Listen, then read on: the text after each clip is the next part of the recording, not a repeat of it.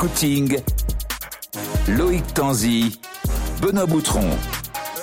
Salut à tous, soyez les bienvenus dans Scouting, c'est le podcast d'RMC Sport qui déniche pour vous les talents français de demain. Toujours avec Loïc Tanzi, cofondateur et tête pensante de Scouting. Salut Loïc Salut à tous Comment ça va? Ouais, ça va, super. T'es en Et forme? Ouais, super, on est bien. Est-ce que Mathieu bon Bodmer... Ouais, magnifique épisode, vous allez voir. Est-ce que Mathieu Bodmer, l'œil de la Dream Team RMC Sport est en forme? Très très. Bon. Toujours content de vous retrouver. Bah ouais, on est ravis de- Ah, d'être avec ouais, toi. Et puis l'équipe est au complet parce que Olivier Gall, s'il vous plaît, est en studio. Il est de retour- il est de retour, hein. Football Manager. Ah. On l'a sorti de sa grotte. Et voilà. Bonne année, Olivier. Bon, en même temps, Merci, merci. et voilà, bonne année, voilà. la santé surtout. Et on vous rappelle qu'il va mener le Scouting FC à la victoire en Ligue des Champions dans Football Manager. Donc, Rigole. Oui, oui, oui. et, euh, Je rigole, mais ça va arriver. Ah oui, il est bien loin que parti. ça, Pas si loin que ça. et voilà, on pourra Donc, faire un Aujourd'hui, point, ça va faire un an et demi, donc on aura démarré euh, C'est ça. la saison Scouting. FC. On est fin janvier. au, milieu, deuxième- au milieu de la deuxième saison. Voilà. Tu vas nous emmener justement dans ton monde, hein, le monde de Gourou, la partie de Football Manager, avec tous nos jeunes joueurs. Alors l'épisode de cette semaine s'annonce passionnant et surtout très différent des autres. On s'intéresse aujourd'hui à un jeune milieu offensif qui évolue en Allemagne, à Schalke, qui évolue avec les équipes de jeunes des États-Unis, mais qui a la particularité d'avoir la, la double nationalité français et américain. Il s'appelle Evan Rotundo et on va prendre le temps de raconter cette belle histoire. Vous allez entendre Evan dans cet épisode, mais aussi ses proches, notamment Christelle, sa maman qui est en direct avec nous depuis San Diego. Bonjour Christelle. Bonjour. Bonjour Christelle. On entendra également Dom, son papa euh, américain, et puis Benoît David, l'un de ses formateurs justement aux États-Unis, qui est également en direct avec nous de San Diego. Bonjour Benoît. Bonjour tout le monde. Il faut quand même dire qu'on enregistre l'épisode. Il est 15h10. et donc à San Diego, Christelle et Benoît, il est 6h10 chez vous. Euh, bravo, hein, quel exploit. Ah, chapeau. Merci. Hein. Le café, vous avez fait un café quand même avant de démarrer l'épisode, Christelle et Benoît?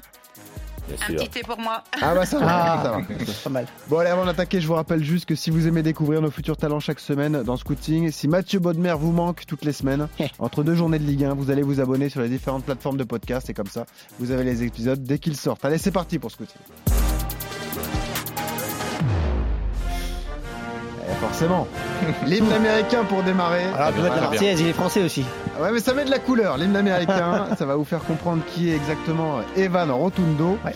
Alors Loïc, qui est ce joueur, ce jeune milieu offensif et comment l'as-tu repéré surtout? Alors, très honnêtement, c'est Olivier. Il faut euh, rendre à Olivier ce qui appartient à Olivier, qui a trouvé sur Football Manager euh, euh, Evan Rotundo et qui nous a fait part du, euh, du fait qu'il soit franco-américain. Mhm. À ce moment-là, Oui. on a commencé à se renseigner euh, sur Evan et on a fait vraiment pour le coup le titre de l'émission Scouting. Avec Evan, on a vraiment fait du scouting. Voilà. Parce que de base, c'est un profil qu'on ne connaissait pas et on s'est rendu compte que c'est un, un profil très intéressant qui joue donc à Schalke avec Ouais. les moins de 19 ans de Schalke qui est international U17 avec les Américains. Il arrive en Allemagne en juillet euh, 2020. Il est né en 2004, hein, toujours notre génération euh, 2004, né à San Diego. Papa américain, maman française. C'est un milieu offensif numéro 10 euh, de préférence et son, son, son meilleur poste aujourd'hui euh, à Evan.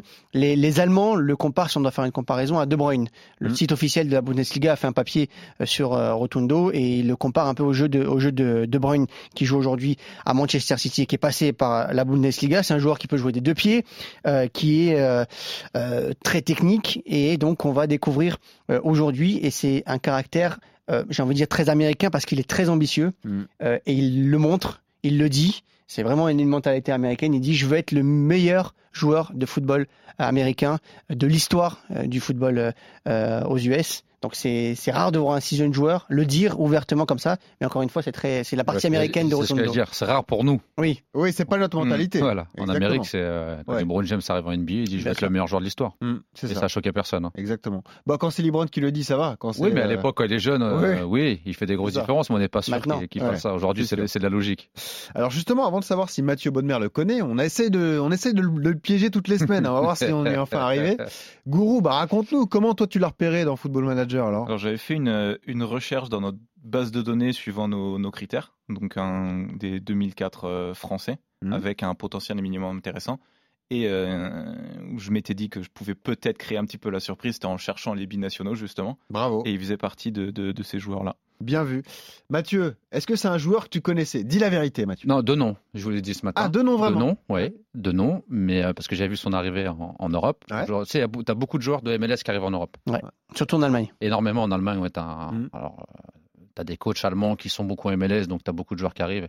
Les partenariats avec Bayern avec Dallas notamment. Exactement. Et puis après, tu as le Red Bull aussi qui est déjà établi aux États-Unis, etc. On fera peut-être un épisode sur, euh, sur les jeunes des MLS qui sont arrivés en Europe, parce qu'il y en a quelques-uns qui, qui valent le détour pour des 2003-2004 qui arrivent aussi. Mais euh, non, non, je connaissais deux noms, je connaissais pas le profil du joueur, et puis j'ai regarder des vidéos, et je confirme tout ce que Loïc a pu dire tout à l'heure. C'est un joueur Bon hyper joueur intéressant. Ouais. Je l'aurais plus comparé à, à Tony Kroos qu'à De Bruyne. Ouais. D'accord. Et c'est le. Il est un peu plus offensif que de Kroos, peut-être, non? Moins. Et Kroos, euh, quand il a démarré, c'était un meneur de jeu au Bayern. Ouais, pas faux. Ça veut dire un peu moins box to box, c'est ça? Un peu. Non, pas ça. Je, je plus trouve qu'il est, il plus joueur euh, de ballon que ouais. De Bruyne, j'ai envie de te dire. De. Bruyne qui a beaucoup de verticalité, beaucoup Hmm. de, de percussion, même balle au pied. Euh, Evan, un peu comme Kroos, c'est des deux pieds qui jouent proprement. Bah, c'est un beau joueur hein, pour ceux qui l'ont pas vu, euh, Hmm. euh, qui ont la chance de, de pouvoir avoir accès à des vidéos. faut aller le voir. C'est un joueur qui, est, même s'il est encore jeune, Hmm. Euh, qui a un vrai QI football et qui est beau à voir jouer. Alors, on vous le disait, on a la chance d'être en direct avec Christelle, la maman d'Evan Rotundo, en direct de San Diego. Déjà, Christelle, on va juste préciser à ceux qui nous écoutent, San Diego, c'est aux États-Unis, c'est en Californie, Californie. c'est au sud de Los Angeles, et c'est à quelques kilomètres de la frontière mexicaine. Donc, on comprend mieux comment on peut jouer au foot là-bas. On sait que le Mexique est un pays passionné de football. Les États-Unis, ça dépend les régions, mais là, on est vraiment dans une région de foot euh, à San Diego, Christelle. Ah oui, oui, c'est c'est vraiment. On en, on en est à 15 minutes, donc euh, le niveau du foot euh, en Californie est, est, est vraiment supérieur à- grâce justement à la communauté mexicaine qui est à côté. euh, ils sont à fond là-dedans. euh, euh, dans d'autres États, c'est pas le, c'est pas la même situation. Gourou. Oui, tu m'as, tu m'y as fait penser en parlant de la proximité avec le Mexique, mais dans notre base de données, il est noté en ayant des notions en espagnol. Ah bah oui, bah, tu vas voir. Ah, Christelle, Ah ouais. il parle combien de langues, Evan, déjà? Il, il parle espagnol, anglais, euh, allemand maintenant, et puis bien sûr français. Pas mal. comme, comme Loïc Tanzi. Pas mal à 17 ans. Pas mal. Ah, anglais, français, euh, un peu italien quand même, pas mal déjà. Ouais, Écoute. quel, quel menteur. Bah non. Mon Dieu, quel Excuse-moi. menteur. On parle de Nissart. Ouais. Le Nissart Ouais. en plus, c'est vrai. ouais, c'est, écoute, c'est c'est une vraie Bravo. langue. Super, ça vous sert souvent le Nissart. Bah à Nice déjà. Ah, c'est bien. Bon, Christelle, revenons aux choses sérieuses. Faut mieux parler Expliquez-nous Nissart que normand. hein. le- Oui, ça c'est sûr. Ça c'est sûr. Expliquez-nous le, le, le parcours d'Evan. Déjà, il est né où, euh, Evan, Christelle? Oui, il est né ici à San Diego euh, et euh, donc il, il a commencé le foot à l'âge de 3-4 ans avec le futsal. Et puis, euh, à, l'origine, euh, ma famille, mes parents et tout ça, on n'était pas vraiment dans le foot. C'était plutôt une famille rugby, basketball. Et puis, euh, mais euh, quand mon mari a découvert euh, le foot, quand on est arrivé en France, il a complètement adoré. Et, euh, eh ben, Evan n'avait pas vraiment d'autre choix. Et puis, euh, dès, plus, dès, dès 3-4 ans, il a vraiment pris au foot, il s'est pris au foot et, et puis ça a démarré là. Il était, il est vraiment très, euh, comment, très déterminé et très motivé et il s'est donné à fond là-dedans et il a adoré. Et puis, ben, après, bon, ben, le reste, euh, le reste, c'est, sa journée, c'est son, c'est son, voilà, c'est ça, c'est son histoire. Et puis, bon, ben, c'est pas fini, mais bon, euh, il s'est vraiment donné à fond là-dedans. Et puis, euh, il y avait que ça, quoi. Il y avait que le foot. Est-ce que votre mari a découvert le foot avec le Stade Malherbe de Caen? On n'espère Oui. pas. Oh, oh, le pauvre. Oui. Pourquoi, pourquoi on n'espère pas C'est mieux qu'Orléans. hein. si, bah, oui, mais, mais il y avait, on avait un petit club dans le village et mes cousins étaient à fond là-dedans et euh, et puis euh, donc euh, il a vu des matchs et puis il est devenu un fan et il a passé cet amour du foot à, à nos deux à nos deux fils et puis et puis voilà. A un fan à San Diego, c'est beau. Eh ouais, c'est beau, c'est beau, effectivement. Alors justement, on va écouter Evan. On a la chance d'avoir pu euh, euh, s'entretenir avec Evan avant le- l'enregistrement de ce podcast. Il nous explique justement ce choix euh, du foot par rapport au, au baseball ou au foot américain, lui qui est né donc à, à San Diego. Écoutez. Euh, j'ai pratiqué d'autres sports américains, mais le football m'a m'a toujours attiré depuis que j'étais tout petit. Euh, j'ai commencé à, à jouer le foot, euh, je dirais à l'âge de, de 3-4 ans, Euh, mais la famille de, de côté de ma mère étant originaire de, de France était évidemment pas un facteur majeur. Euh, après de nombreuses visites en France, mon père il a une vraie passion pour le foot aussi, et cette passion il, il me l'a transmise. Mon père il, était mon coach, ça fait probablement 12, 13, 14 ans qu'il me- coach. C'est lui qui m'a vraiment influencé le plus Alors là, bravo Christelle parce qu'il parle un français impeccable. Ah ouais, vous disiez que le français Ah. n'était pas. À chapeau. hein. Je suis Parle mieux français que nous. français, donc parfois je note les erreurs. ah oui, d'accord. Très bien. Euh, tiens, c'est l'occasion aussi d'accueillir donc Benoît David qui est en direct avec nous et, et qui a une histoire particulière également. Benoît, donc vous êtes là. Re- Rebonjour. Euh, Benoît, vous êtes français, mais votre histoire à vous est, est cosmopolite entre guillemets, parce que vous avez des, des, des parents qui ont grandi en Australie, c'est ça? Bah, mes parents, ils sont français. Ouais. Et c'est eux qui sont immigrés en, en France. Mon père, il était chef pour l'ambassade de France.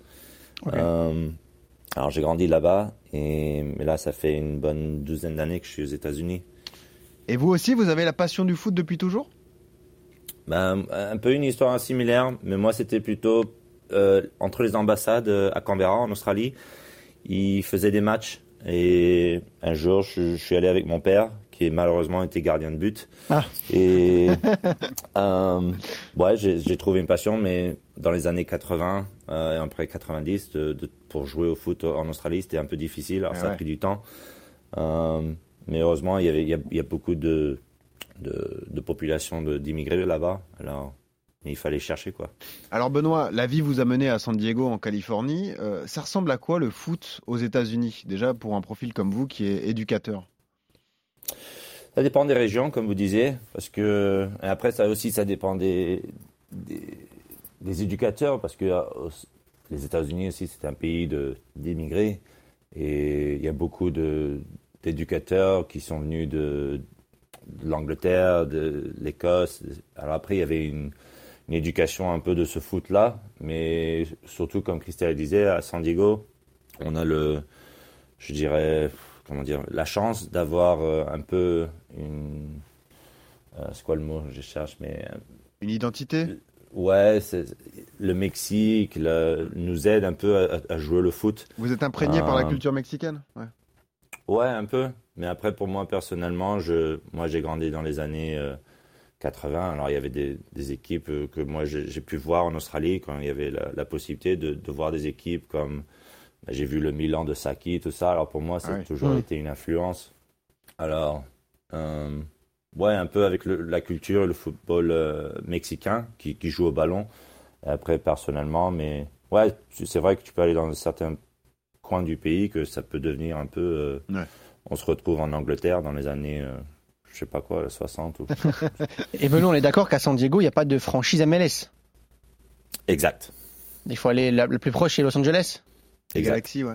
Ouais, c'est ça, avec le- les liens de Angeles FC. Donc, dans tous les cas, euh, pour Evan, il aurait dû partir de San Diego Ouais. pour, euh, Ouais. pour être euh, Enfin, professionnel. Il y avait plus proche que Gelsenkirchen quand même.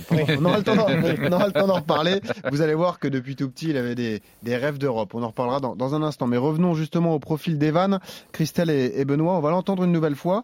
Il nous parle justement de son passé dans le futsal et on se tournera vers toi, euh, Mathieu. Euh, forcément, le futsal, euh, ce foot sur petit terrain, ça lui a beaucoup apporté, notamment techniquement. Écoutez. Pour moi, jouer au futsal et apprendre toutes les, les skills, avant tout les, tactiques et les autres choses euh, qui viennent avec le jeu, ça m'a donné un grand avantage. Jouer au futsal m'a permis d'être créatif et de continuer à améliorer mes, mes skills et mon touche de balle. Et c'est pourquoi jouer au futsal d'un jeune âge m'a m'a vraiment aidé. Bah, c'est le, le style de foot qui, qui a été ancré dans moi. Tu peux jouer complètement librement, tu t'amuses et t'as pas de souci de, de perdre de balle et si tu perds la balle, bah c'est ok, tu vas avoir 10 autres chances, tu vois, dans le match pour, pour faire un dribble ou, ou faire un skill. Et oui, Mathieu Baudemer, le secret des petits espaces, tout ça. Ouais, ouais, pour apprendre à réfléchir raison. vite. Il a, rais- il a raison, il a raison. Alors moi j'ai grandi à une époque où c'était pas le futsal, nous on jouait sur le béton, Ouais. mais sur des terrains de hand. Stade, stade, ouais. Tu Stade. vois. Alors même pas le City Stade encore avant, ça n'existait pas moi quand j'étais quel pas- âge? 40 ans. non, non, mais City Stade, ça arrivait au début des années 90, Ouais. culture américaine, mais avant, c'était pas comme ça. Mais on en, on en parle souvent, c'est Lyon qui a instauré ça, une, for- une pré-formation euh, au niveau du futsal, et après, tu vas sur les terrains en herbe. Le Brésil l'a fait pendant très longtemps, l'Argentine aussi, c'est dans la culture, c'est-à-dire qu'avant euh, 12-13 ans, tu ne joues pas sur un terrain en herbe, tu joues que sur euh, un futsal, et je suis d'accord avec ce qu'il dit. Sur les prises de balles, tu es obligé de travailler, sur la confiance en soi, sur euh, la prise d'initiative, de, de- de création, euh, créativité. Et parfois en France, on l'a pas assez. C'est-à-dire que les joueurs sont un peu stéréotypés, très jeunes. Tu joues à 7, à 9 sur un terrain en herbe et on te dit voilà, faut jouer comme ça. Tu joues ailier gauche, arrière droit, etc. Euh, en salle, tu n'as pas ça. Tu as beaucoup de mouvements, la technique, tu joues avec des baskets ou des chaussures de salle. Euh, beaucoup de semelles et on le voit dans ses prises de balles. C'est souvent avec la semelle et on le voit, c'est pied droit, pied gauche. Pied gauche, pied droit. Il a les deux pieds. Il a les deux pieds, ouais. Hmm. Et euh, si tu fais une comparaison en France euh, aujourd'hui sur les joueurs qu'on fait ça, par exemple Ben Yedder, Oui, bien sûr. C'est le plus connu. ouais. qui, qui est, qui est le plus connu, euh, tu le vois. de France futsal et puis ensuite. Mais tu le vois, est à la surface, sa capacité à Ouais, partir pied droit, pied gauche, contrôler un petit espace, la petite semelle s'il faut, euh, l'enchaînement rapide. Et je pense que c'est vraiment une plus-value et que beaucoup de joueurs devraient l'apprendre comme ça. Tu penses qu'il faudrait le mettre en place dans plusieurs Ouais. centres de formation aujourd'hui? Ouais. J'aimerais Mais bien, très jeune. j'aimerais bien que la Fédé même. Mais c'est très jeune pour toi. Il faut le Ouais, faire ouais, à très- 12-13 ans. Quoi. Avant, commencer. Alors maintenant, tu sais, euh, la Fédé a instauré, les, les clubs aussi, donc les ligues. euh, quand tu arrives en hiver, vu que tu as beaucoup de matchs remis, maintenant c'est beaucoup en salle les tournois. Mhm. Pour U7, euh, U7, U9. notamment, et après au-dessus, tu restes euh, sur le terrain synthétique. U7, U9 le samedi, quasiment tous les samedis de, je vais pas dire de bêtises, à peu près euh, novembre, mi-novembre jusqu'à février, c'est en salle. C'est-à-dire que ça tourne un petit peu avec des ateliers techniques, etc. Hmm. Et je trouve que c'est déjà une belle évolution. Maintenant, il faudrait vraiment que ça soit euh, logique pour tout le monde. Parce que ça se complète. C'est pas deux disciplines complètement opposées. Ouais. C'est-à-dire que quand tu viens du futsal, après tu peux passer à 11. Pendant longtemps, ça a été soit tu fais du futsal, T'as raison. soit du football à 11. Ouais. Fin de l'histoire. Tu peux pas faire les deux. Et au moins, c'est complémentaire, effectivement, pour Ouais. acquérir une très bonne base technique et, et apprendre à réfléchir euh, rapidement. Pour reparler des vannes, Christelle, à quel moment, vous, en tant que maman et avec Dom, le, le papa, vous réalisez que votre fils a vraiment du talent? J'ai une petite anecdote. euh, C'est bon, c'est pas, euh, c'est juste plutôt pour sa détermination. Euh, à l'âge de, je crois, c'était 6-7 ans. au début de la saison, ils font souvent une semaine de stage avec l'équipe. Et oui, je crois qu'il avait 6 ans et demi. Et donc, bon, moi j'étais là, je regardais, et il commence toujours par de la jonglerie, ça a toujours été ça. Et donc, bon, les, les enfants devaient jongler jusqu'à ce que le ballon tombe.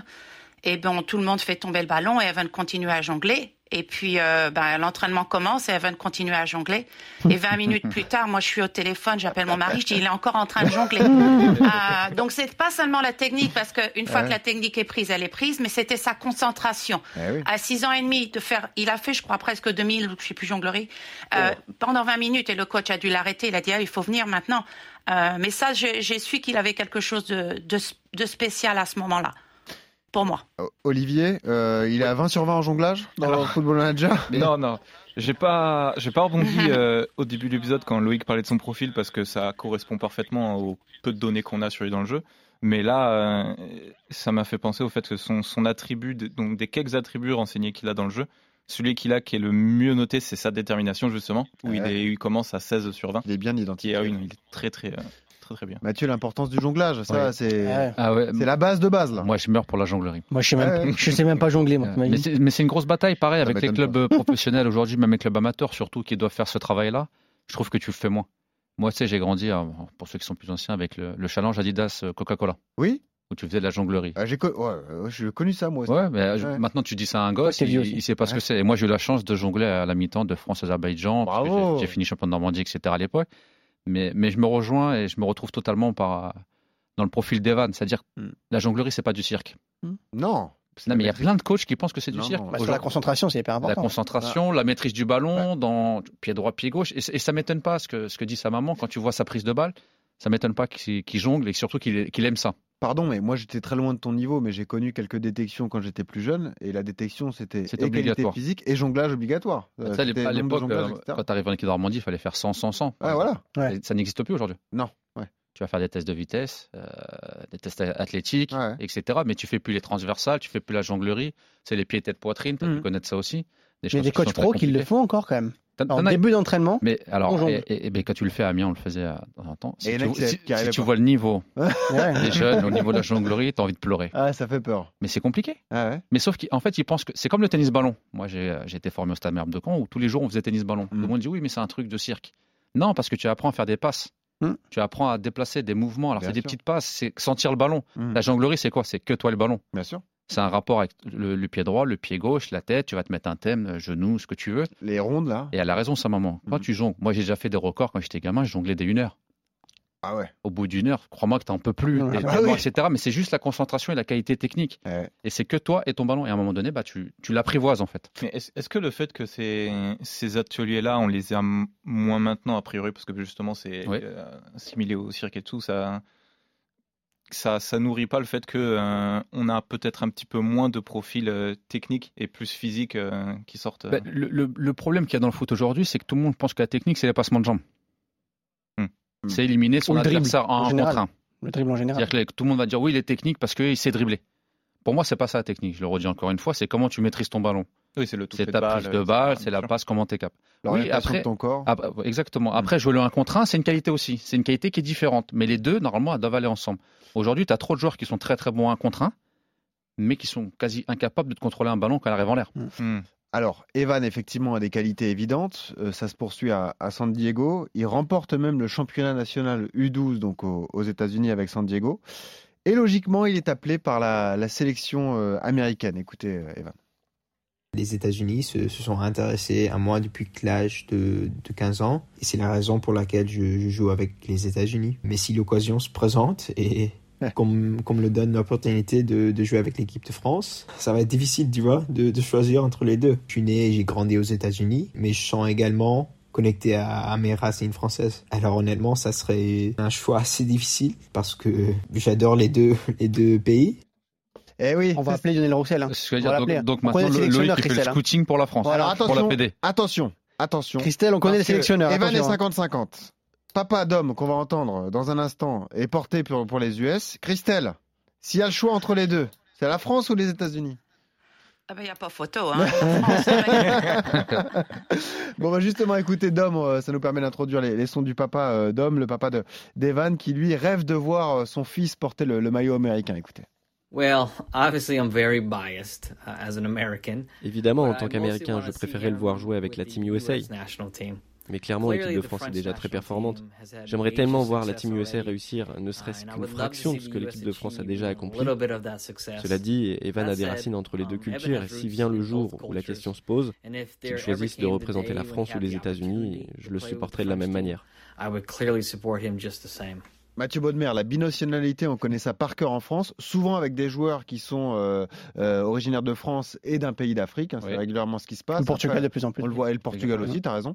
Euh, pour toi, c'est une chance, la binationalité, pour un joueur de foot? Oui, ouais. clairement. Deux cultures, je pense que c'est euh, c'est très bien. Euh, et après, tu as le choix.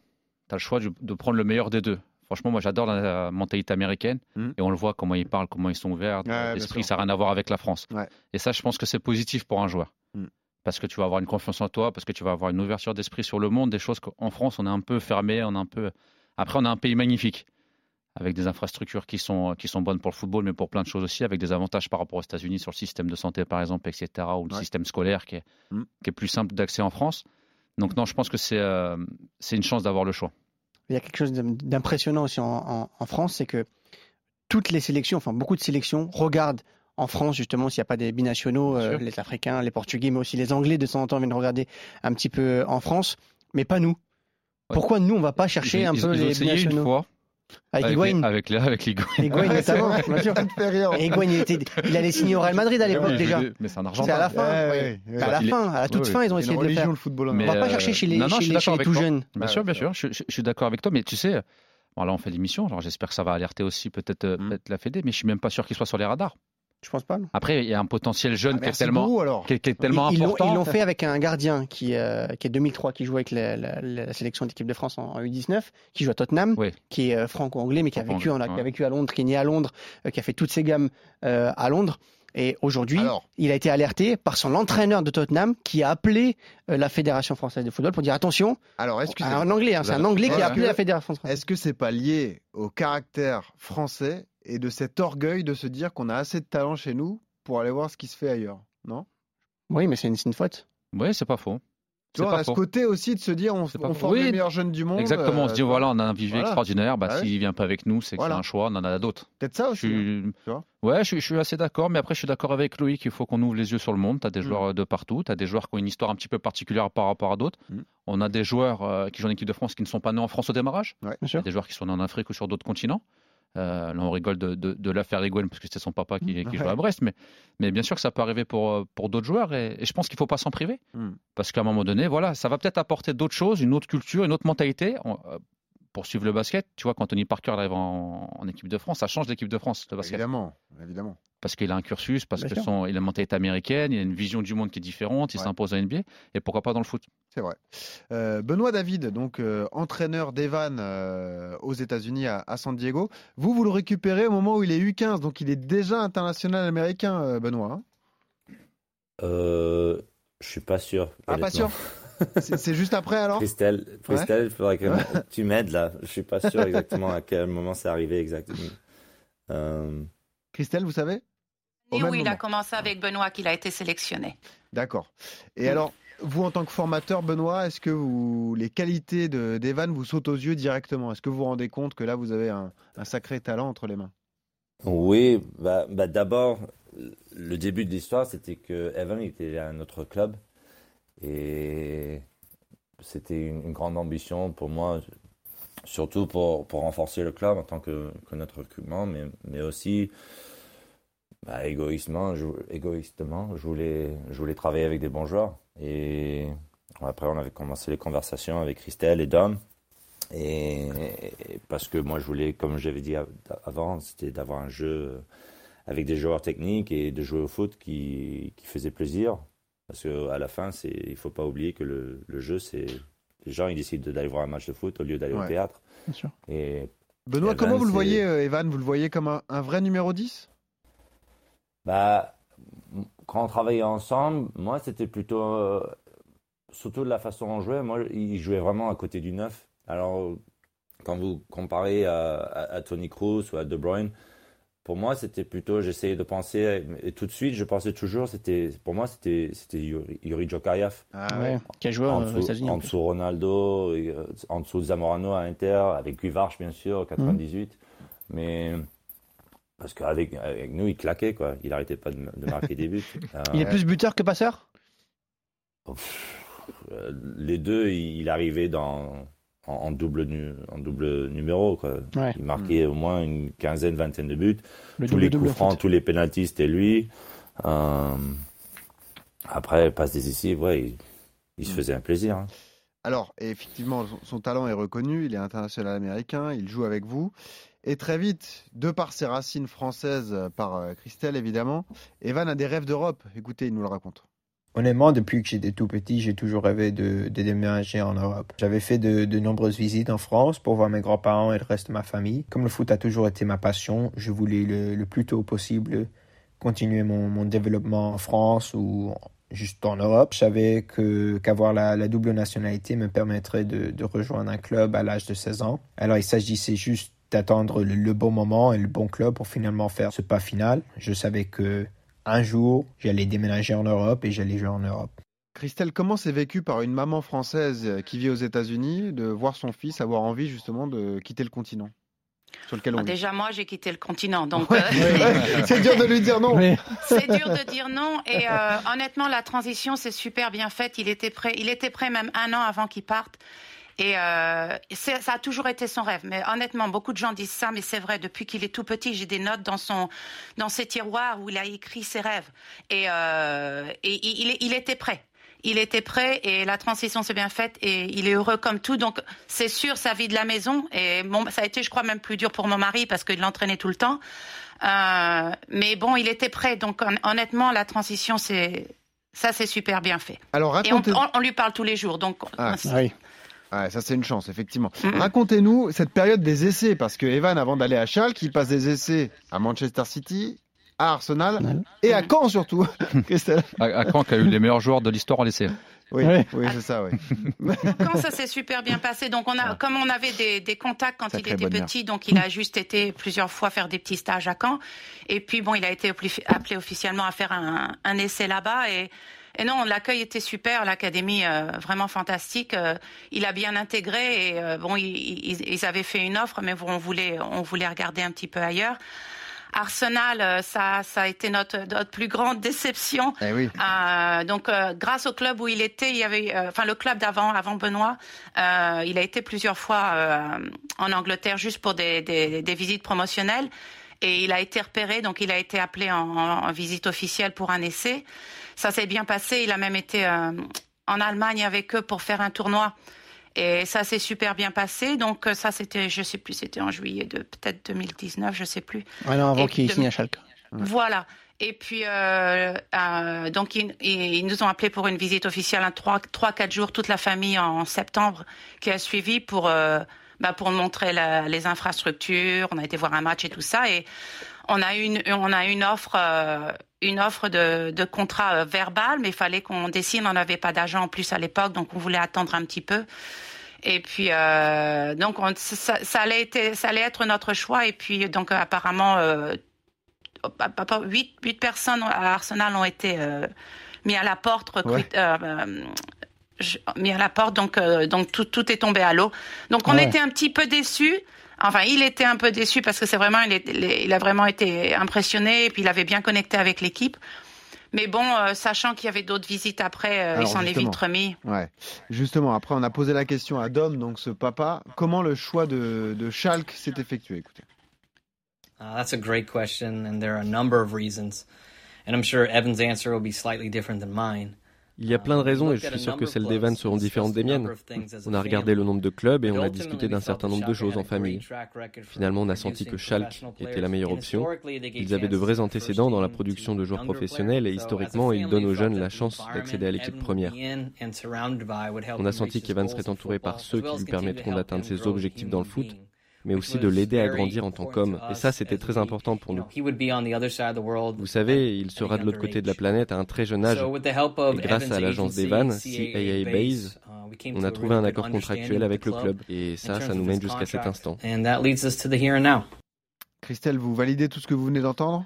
Oui, oui, oui, oui, absolument. Euh, est-ce que Benoît David a eu son mot à dire? Est-ce que Benoît, vous l'avez conseillé aussi, Evan, au moment du choix du club? Non, pas du tout. Moi, c'était moi, je, mon rôle dans, dans cette histoire, c'était plutôt de, de, de, laisser le gamin euh, se faire plaisir et tu sais, de, de montrer ses, ses, mm. valeurs. Après, euh, en tant que ces choix-là, on, on, sait bien que c'est surtout difficile. Euh, on ne sait pas sûr si tout marchera. Après, je pense qu'à la fin, ce que j'ai toujours aimé, c'est que Evan, il a toujours été bien supporté. Que ce soit, il avait toujours des, ses parents sont super. Euh, il a choisi une agence qui, est super, qui font un bon boulot. Je les connais bien.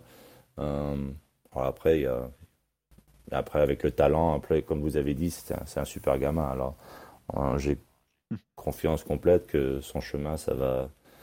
On ne sait pas où ça va aller, mais je suis sûr qu'il va se prendre du plaisir. Christelle, c'est quoi le quotidien aujourd'hui d'Evan Achal qui s'entraîne avec les, les professionnels? Il joue avec les 19 Comment ça se passe? Donc il, il, joue avec lui U19, donc euh, pareil, entraînement tous les jours, euh, parfois deux entraînements par jour, euh, euh entraînement six jours sur sept avec match le week-end, muscu, c'est ouais. ça. Et puis il prend, il prend deux classes universitaires en ligne pour le garder un petit peu ancré avec l'éducation, pour penser à l'après-foot au cas où. Toujours l'éducation américaine? Ouais. Euh, oui, l'éducation américaine à distance. Oui, okay, oui. Il, a fini, il a fini son diplôme de, de, lycée un an plus tôt pour pouvoir, euh, pour pouvoir commencer ça. Donc, euh, donc il est occupé. Il n'a pas, bon, a, pas temps de se reposer. Il n'y a aucun contact aujourd'hui. Enfin, il y a pas de, il va pas s'entraîner de temps en temps avec les professionnels pour l'instant. Pas encore. Non, non, pas encore. Ils sont, ils sont assez à la vieille école là-bas. Hmm. C'est vraiment, euh, tu, tu dois passer toutes tes étapes. Donc, euh, pas encore, on espère. Il faut bah, qu'il bosse. Hein, okay. faut qu'il bosse. Euh, Mathieu, le choix de l'Allemagne, tu le comprends pour un joueur comme Evan? Oui, comme je disais tout à l'heure, tu as une vraie passerelle entre, entre les USA et l'Allemagne. Euh, et puis, c'est un football qui se ressemble un peu. C'est pour ceux qui regardent la MLS. La MLS, c'est assez ouvert, ouais. qui est assez ouvert, mm. très athlétique, mais avec beaucoup de box-to-box. Mm. Et je pense que le championnat allemand, c'est ce qui correspond le, le mieux aujourd'hui aux joueurs américains. On voit tous ceux qui arrivent en Allemagne. Mm. Une grande majorité, en tout cas, euh, réussissent assez vite et jouent très très jeunes. Mais ils arrivent tous en Allemagne en ce moment-là. Quand ce mercato ouais, la majorité des, des, transferts, c'est en, en, Allemagne. Il n'est pas américain, mais moi je pense à Alfonso Davis, le Canadien, ouais, qui, qui, lui euh, qui a joué à MLS. Voilà, il a joué à MLS. Voilà, c'est l'Amérique du Nord. mais, mais, là, mais là tu as une vague qui vient d'arriver notamment ah au, au mercato d'hiver. Là, tu en as 6 ou 7. Tu en as 3 mm. ou 4 qui vont à. Bon, mais j'ai vu, je me suis renseigné. Bruges qui est parti à Bruges. À Venise, mais c'est parce que les propriétaires sont américains. Mm. Tu en as quelques-uns en Hollande. Euh, voilà, mais beaucoup, beaucoup, beaucoup en Allemagne parce que devant, tu as, as, des joueurs qui ont réussi à Reina, Dortmund notamment, etc. Mais, euh, mais non, je pense que c'est le, le, championnat qui, qui se rapproche, hein, entre guillemets, le plus de la MLS. Christelle, une question plus personnelle. Comment vous avez vécu cette période de Covid Lui qui était en Allemagne, vous aux États-Unis, ça a été dur pour tout le monde. J'imagine que oh. ça, c'était ouais. un peu compliqué à gérer. Ouais, c'était pas facile. Déjà, le départ pour aller en Allemagne, on a eu peur que ça se passe pas parce que c'était en juillet, on ah, était oui, en oui. plein dedans. Juillet 2020, ouais. Donc on est allé en France. J'ai dit on va en France et on va voir si de la France on peut aller en Allemagne. Et bon, ça c'est ça s'est bien passé. On a réussi à le, à le, à le faire arriver là-bas. Et puis bon bah après ben les visites ont été limitées, euh, donc ça c'était un, un, petit peu difficile, mais bon on était au téléphone tous les jours. Et puis bon ce qui a été plus dur pour lui c'est qu'en novembre, donc il arrive en juillet, en novembre les, les matchs ont été arrêtés. Ah oui. Donc c'était la grind de, de, de, de s'entraîner tous les jours mais pas avoir de match. Mmh, mmh. Donc ça c'était ça c'était le, le plus dur. Mais, mais mentalement, il a, il a tenu. Bon, il y a eu peut-être un, un, ou deux jours où c'était dur parce qu'il voulait jouer. Euh, mais bon, euh, dans l'ensemble, euh, dans l'ensemble, ça a été. Il n'a jamais été question de le faire revenir aux, aux États-Unis pendant cette période? Ah non, du tout. Jamais, ouais. Du tout. Ah non, non, parce que j'ai dit, si tu reviens, ce sera, ce sera plus difficile de repartir. Et puis, il n'avait pas envie de toute manière. Il était dans son environnement, il était acclimaté. Euh, les matchs lui manquaient. Et de toute manière, ici, on jouait pas non plus. Donc, euh, c'est là où on voit la force aussi mentale. Bah, c'est ce que j'allais dire à Mathieu. Mathieu, c'est pas la première fois qu'on traite un profil qui quitte son pays pour aller jouer dans un pays étranger. On a parlé de Willy Camboila qui a quitté la France pour aller jouer à Manchester United, qui a le même âge qu'Evan souvent chez ces joueurs-là, on l'avait entendu d'ailleurs également Willy dans l'épisode, on sent une maturité impressionnante. Et ça, ça se ressent dans les propos d'Evan qu'on entend depuis tout à l'heure d'ailleurs. Mais euh, bah, déjà, je pense qu'ils étaient prêts à partir, donc la maturité. Mais je pense que le fait de partir aussi, tu prends encore plus vite de maturité parce que tu te retrouves seul, en plus dans un autre pays, une autre culture, une autre langue. Euh, là, il est franco-américain, mais il va en Allemagne. Euh, tu dois apprendre la langue, tu te retrouves tout seul avec une culture complètement différente, un style de jeu complètement différent, un, euh, même l'école. Tu vois, là, c'est par correspondance, tu vas plus dans un établissement. Donc ça change beaucoup, beaucoup de choses. mais je pense faut se responsabiliser. Mais je pense que on l'entend quand il parle, on a l'impression qu'il a 23, 24 ans. on n'a pas l'impression qu'il va, n'a même pas 18 ans. Il parle avec une certaine maturité, il sait déjà ce qu'il veut faire, il est conscient. Donc euh, non, j'ai pas de doute encore une fois quand les enfants partent comme ça, même si c'est tôt, hein, faut pas l'oublier, 16-17 ans, bah c'est qu'ils sont prêts. Et on voit la famille, elle est équilibrée, c'est pas fait au hasard et, mm. n'importe comment. Et comment ça se passe, Christelle, pour lui? Est-ce qu'il vit dans un appartement tout seul? Il, a le, il vit au club? Qu'est-ce que le club a mis en place aussi autour de lui pour son installation, son adaptation? Alors, le club a mis en Ils ont une maison? Et ils sont à 8 ou 9 dans la maison.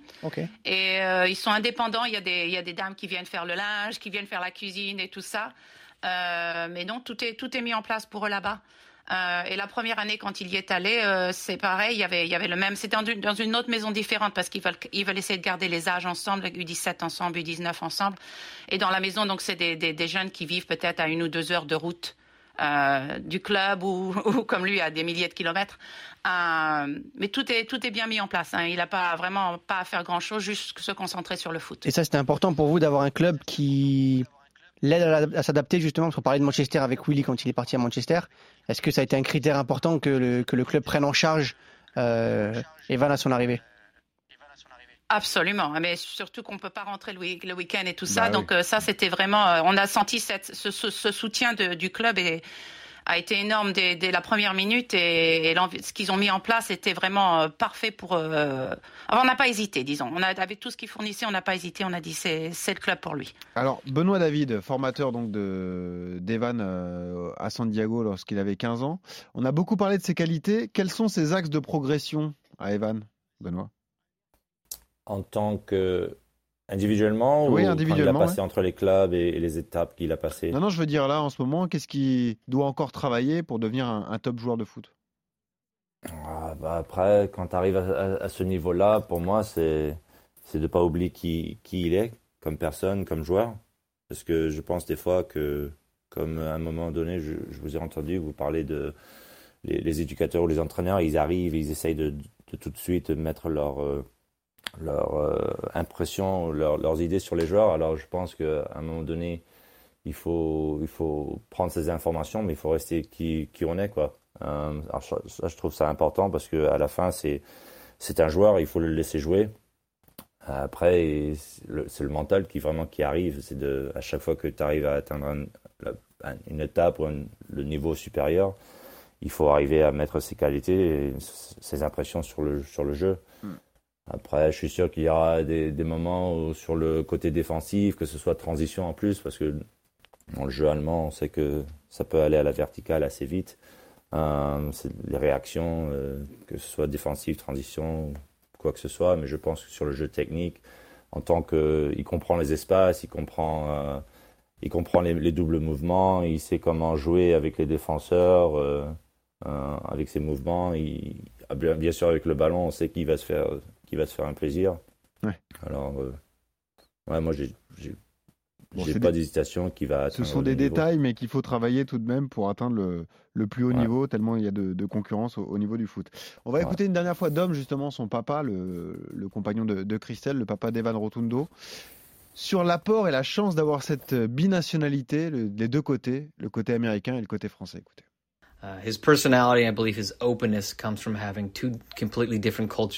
Je crois qu'il a une personnalité plus ouverte parce qu'il a grandi entre deux cultures différentes. Il a toujours été très mature pour son âge et c'est le genre de personne qui peut s'entendre avec n'importe qui grâce à ce que j'appelle son intelligence émotionnelle. Il est vraiment très attentif à ce qui l'entoure et je crois que c'est parce qu'il vit à la fois dans la culture française et dans la culture américaine. Il a cette capacité à s'adapter dans n'importe quelle situation. Mathieu Baudemer, l'intelligence émotionnelle, la maturité émotionnelle, c'est important sur le terrain aussi, Mathieu, pas que dans la vie de tous les jours. Bien sûr, bien, sûr bien, sûr, complètement, complètement, parce qu'il va pouvoir s'adapter à, différents registres, qu'on disait tout à l'heure. Euh, changement de championnat, changement de culture, changement de style de jeu, même si je dis ça se rapprochait, ça reste l'Allemagne, c'est un autre niveau aujourd'hui que la, MLS. Mm. Mais, euh, mais non, encore une fois, depuis tout à l'heure, on a la chance d'écouter tout le monde et je pense que c'est une famille qui est très équilibrée et que le garçon est très intelligent. Euh, moi, je pense qu'il faut qu'il travaille la partie athlétique, mais encore une fois, c'est lié aussi à son âge, il va s'épaissir, s'élargir pour être prêt à répondre aux défis physiques de la Bundesliga. Pardon. Après, techniquement, il est déjà capable de faire énormément de choses. Juste préciser que Schalke est, euh, à l'heure où on se parle, en deuxième division. Même s'ils sont bien placés, ils pourraient remonter, pourquoi pas. C'est un club historique quand même. Un club historique qui n'était quasiment pas descendu depuis des dizaines d'années et qui a connu la relégation. 40 ans. exactement. Mais qui a des ambitions. Qui joue vraiment la Coupe d'Europe chaque année. évidemment. Bah, nous, avec Nice, on avait joué contre eux il n'y a pas très longtemps. Ah oui, c'est vrai. Et alors, ça s'est bien passé? Et on avait perdu. mais il a une grosse, grosse En Europa League Ouais, ouais, League, ouais. Tu étais sur le terrain? Ouais, j'étais au stade. J'étais dans, dans, le parcage ah, niçois. Vu? le parcage, je me rappelle plus, mais ah, le parcage niçois. Super. 2 euros. Ouais, faut dire que j'étais pas très frais. Christelle, Christelle, on a encore deux petites questions euh, pour vous. Euh, déjà, euh, quels sont les détails du contrat? Il est lié jusqu'à quand à Schalke exactement, Evan? Donc là, il a encore, euh, il est fini cette année, il a encore un an après ça. D'accord. Donc c'était un contrat de trois ans. Ok, encore un an sous contrat. Et est-ce qu'au fond de sa tête et au fond de la vôtre, il y a des rêves de France tout de même, découvrir la Ligue 1 euh, à un moment donné de sa carrière? Ah bah bien, ah bah bien sûr, hein.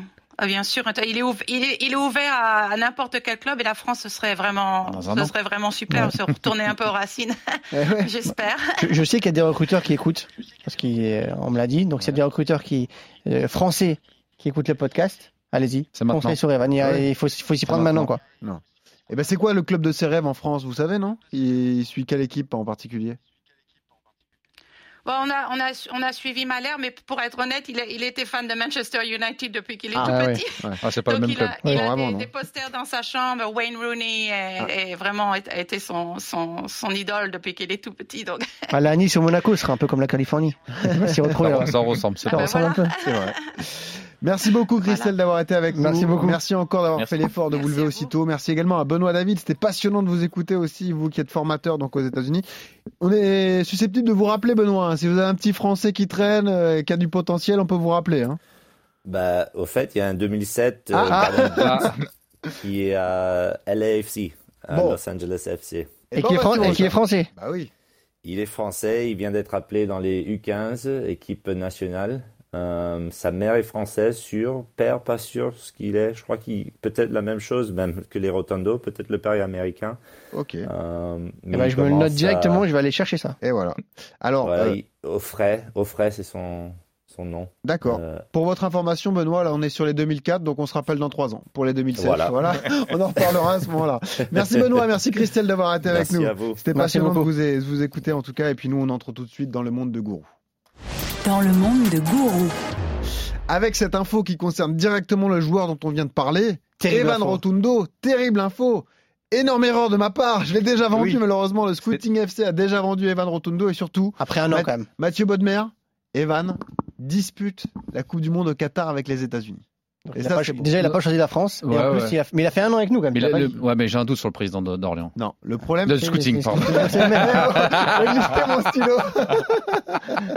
non, mais le problème, c'est pas le président. tu veux dire comment tu l'as vendu? Dis Olivier comment il l'a vendu? C'est pour ça que j'ai un gros doute. Il l'a vendu à Liverpool déjà. Ouais, très bien. ça bien, normal. Un club, euh, bah, ça va pas faire plaisir à ses, euh, son club favori. Ah ouais. euh, pour euh, la petite somme de 1 million 2. Non, mais sérieusement, comment tu veux qu'on monte un club avec ça? De français CFA en plus. Hein. non, mais j'avais des problèmes de liquidité. Comment très mauvais directeur sportif il, sortait, dit. Il sortait d'une saison à 10-12 euh, buts et autant de passes décisives aussi. 10-12 buts en Ligue 1, qu'est-ce que ça vaut Goro, tu peux nous rappeler combien il a vendu Garbi la semaine dernière? 2 euh, millions. donc on a vendu deux joueurs, Garbi et Rotundo au mercato. J'ai déjà 3 millions dans les poches, les gars. Et moi, ça veut dire que derrière, faut que je récupère des joueurs.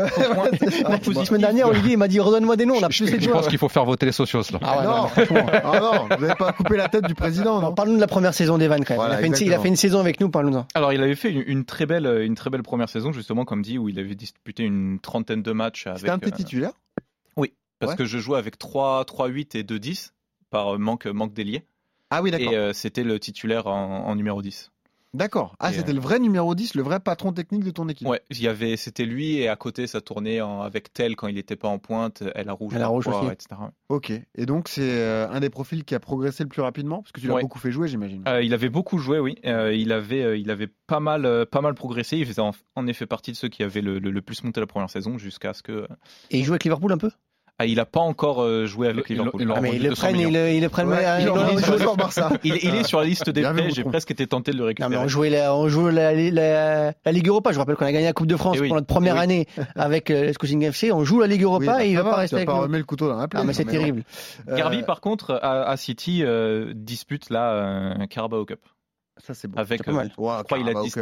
il fait euh, trois matchs, deux matchs, coiffeurs. entrée Ouais. et euh, deux passes décisives. euh, de Pour toi. Gardons nos jeunes. Si vous partez, vous partez pour jouer titulaire dans ces clubs-là. Gourou. Oui. euh, Evan Rotundo a d'excellentes notes euh, mentales. La mentalité, ça compte beaucoup, etc. Ça t'a servi dans ta saison de scouting, justement? Il a été costaud dans les moments difficiles tu Alors c'est surtout la, la technique. Euh, la détermination, c'est son seul attribut euh, mental qui est vraiment euh, renseigné pour le moment. Ouais.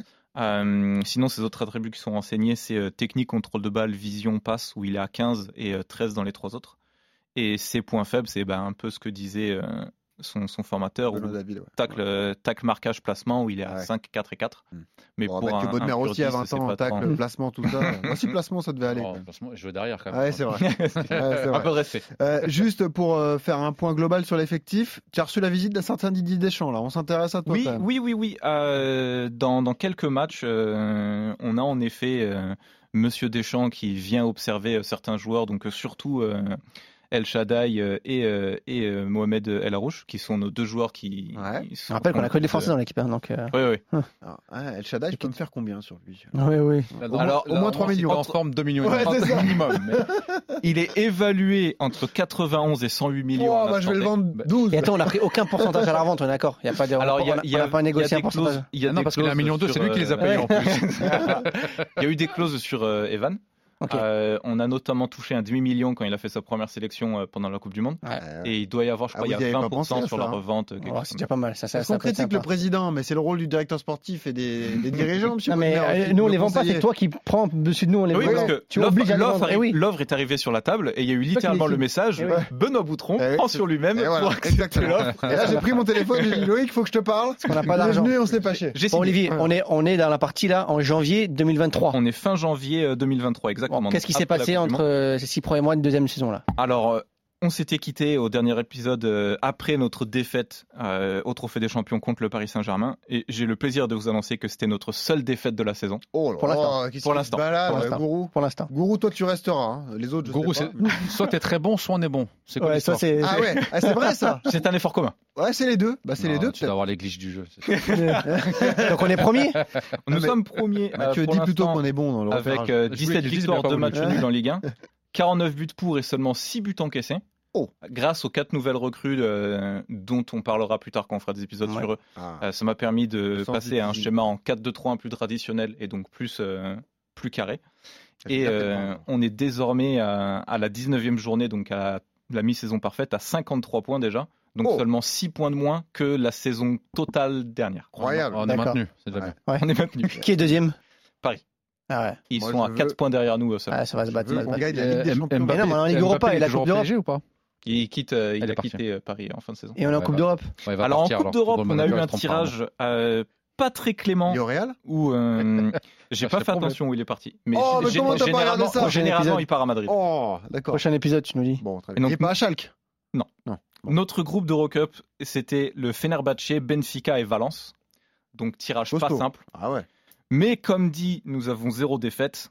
Et avec euh, de grandes victoires, notamment un 4-0 à Valence, Oh, oh, euh, ouais, un mec, 3-0 derrière, on s'est à. Benfica. Oh là On aura sort mis. premier du groupe. Je vous ai payé la paille là, mais c'est pour moi. Là, là, on est pour très, moi. très bien. Tu fais Voilà. même pas les déplacements, il paraît. Bah, quand même, quand même. Bon, merci beaucoup, Gourou. Juste- Et là, sur le Ah, mercato de janvier, on, en- on en est où? Alors il y a un petit peu, euh, nous on va rien faire parce que Monsieur le Président, moi qui euh, avec euh, nos belles prestations en Europe, euh, a un peu rempli les caisses. Ouais. Donc euh, m'a laissé le loisir de on refuser certaines. on a, on eu des belles offres? Il y a eu, il y a pas eu de très belles offres parce qu'on a reprolongé tous les joueurs cet été. Donc ils sont moins, moins enclins à vouloir partir. On a eu de l'intérêt pour euh, Hugo Vogel de Vogel de Mayence. Ouais. Euh, Mohamed Hachi a eu de l'intérêt de Gladbach et du Betis. Pas mal. Et euh, Matteo Bodmer est suivi par Bordeaux. Ah non, Bodmer, il reste. Ouais, Bordeaux, c'est bien il va- rôle. Non, non, non. Bodmer, il reste. Ouais, il va le vendre 200 000 euros, lui. Voilà. alors. Non, Bordeaux, c'est en dernier reconstruction, point. c'est bien, il y a de la place. Dernier point intéressant en termes de performance personnelle sur la, je veux parler de la valeur euh, absolument XXL de El Shaddai, qui a été nommé Golden Boy européen, joueur mondial U21 Eh de oui. l'année, révélation de Ligue 1 de l'année Eh et oui. deuxième joueur français de l'année derrière Mbappé et devant Eh Varane. oui, et voilà, bravo Gourou, et bravo à nous surtout, Ça, c'est bravo à. Loïc. Ça, c'est le scouting. Bravo Loïc, ça c'est vrai, le vrai sens de scouting. Bravo champion. Avec plaisir. Bravo à Mathieu aussi qui dès le début nous a dit attention El Shaddai c'est un crack. Oui. Bravo. Bravo les gars, merci à tous en tout cas. Bonne continuation à Evan Rotundo, à Schalke ou ailleurs. S'il perce au plus haut niveau, on vous rappelle que vous vous souviendrez que vous l'avez découvert dans Scouting. Et on vous rappelle surtout de vous abonner, c'est important. Abonnez-vous sur les plateformes de téléchargement de, de podcasts, comme ça vous avez tous les épisodes dès qu'ils sortent. Allez, à la semaine prochaine pour la découverte d'un nouveau talent. Ciao, ciao.